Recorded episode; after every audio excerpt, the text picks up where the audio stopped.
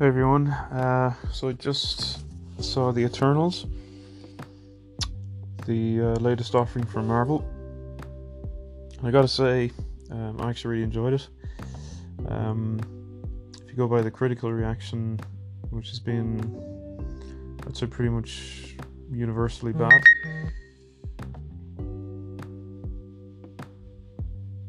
You'd have pretty low expectations.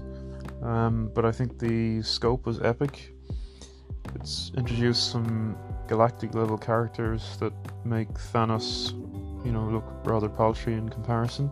But I guess that's the ultimate flaw in uh, Marvel movies. You got to keep upping the stakes.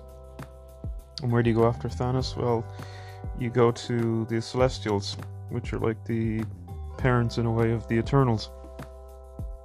Um, the cast itself, yeah, as I said, epic in scope, but also epic in time.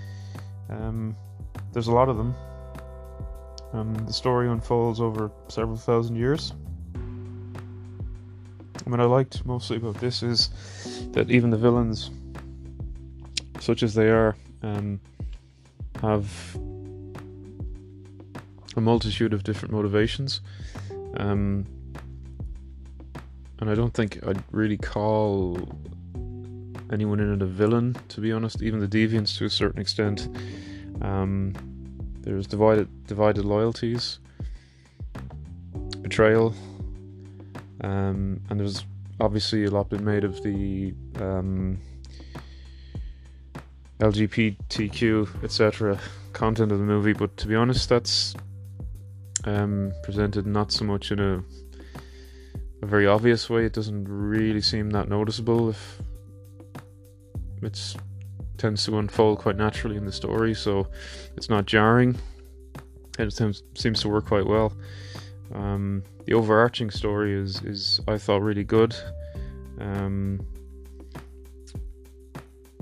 and it's I suppose cosmic level uh, threats are really where Marvel needed to go after after Thanos. Um, the acting obviously they're all um, A-list. Most of them are A-list actors, so as you would expect, really, really good. Um,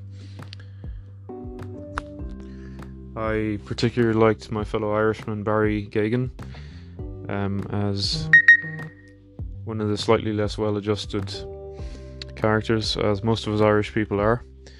Um, there's obviously the much vaunted Game of Thrones reunion,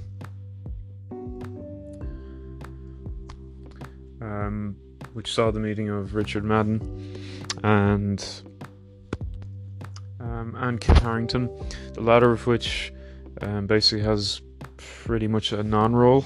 He's kind of there for maybe ten percent, twenty percent of the movie. Um, although, given that this is a very long movie, um, it's not completely inconsequential, and also there's a major hint that he um, he may have a bigger backstory than is first led to believe, as a kind of a disposable bit of eye candy for um, Sersi, one of the Eternals. Um, I suppose some of my criticisms would be that um,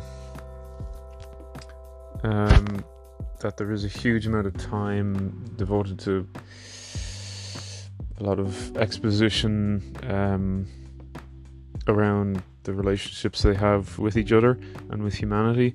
And while I realize that's important, I feel it really harms the pacing of the movie to a certain extent.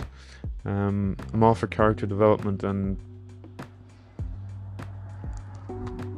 rewarding dialogue, but I felt at times it was a bit cloying um, and just really artificially inserted, um, almost in a kind of reflexive way to insulate against the claims that you know it's just another Big Ten comic book movie. Uh, and I suppose maybe that's some of Chloe Zhao's, the director's sensibility, shining through. She's obviously not known for these type of movies. Um, but I gotta say, she handles the action scenes really well.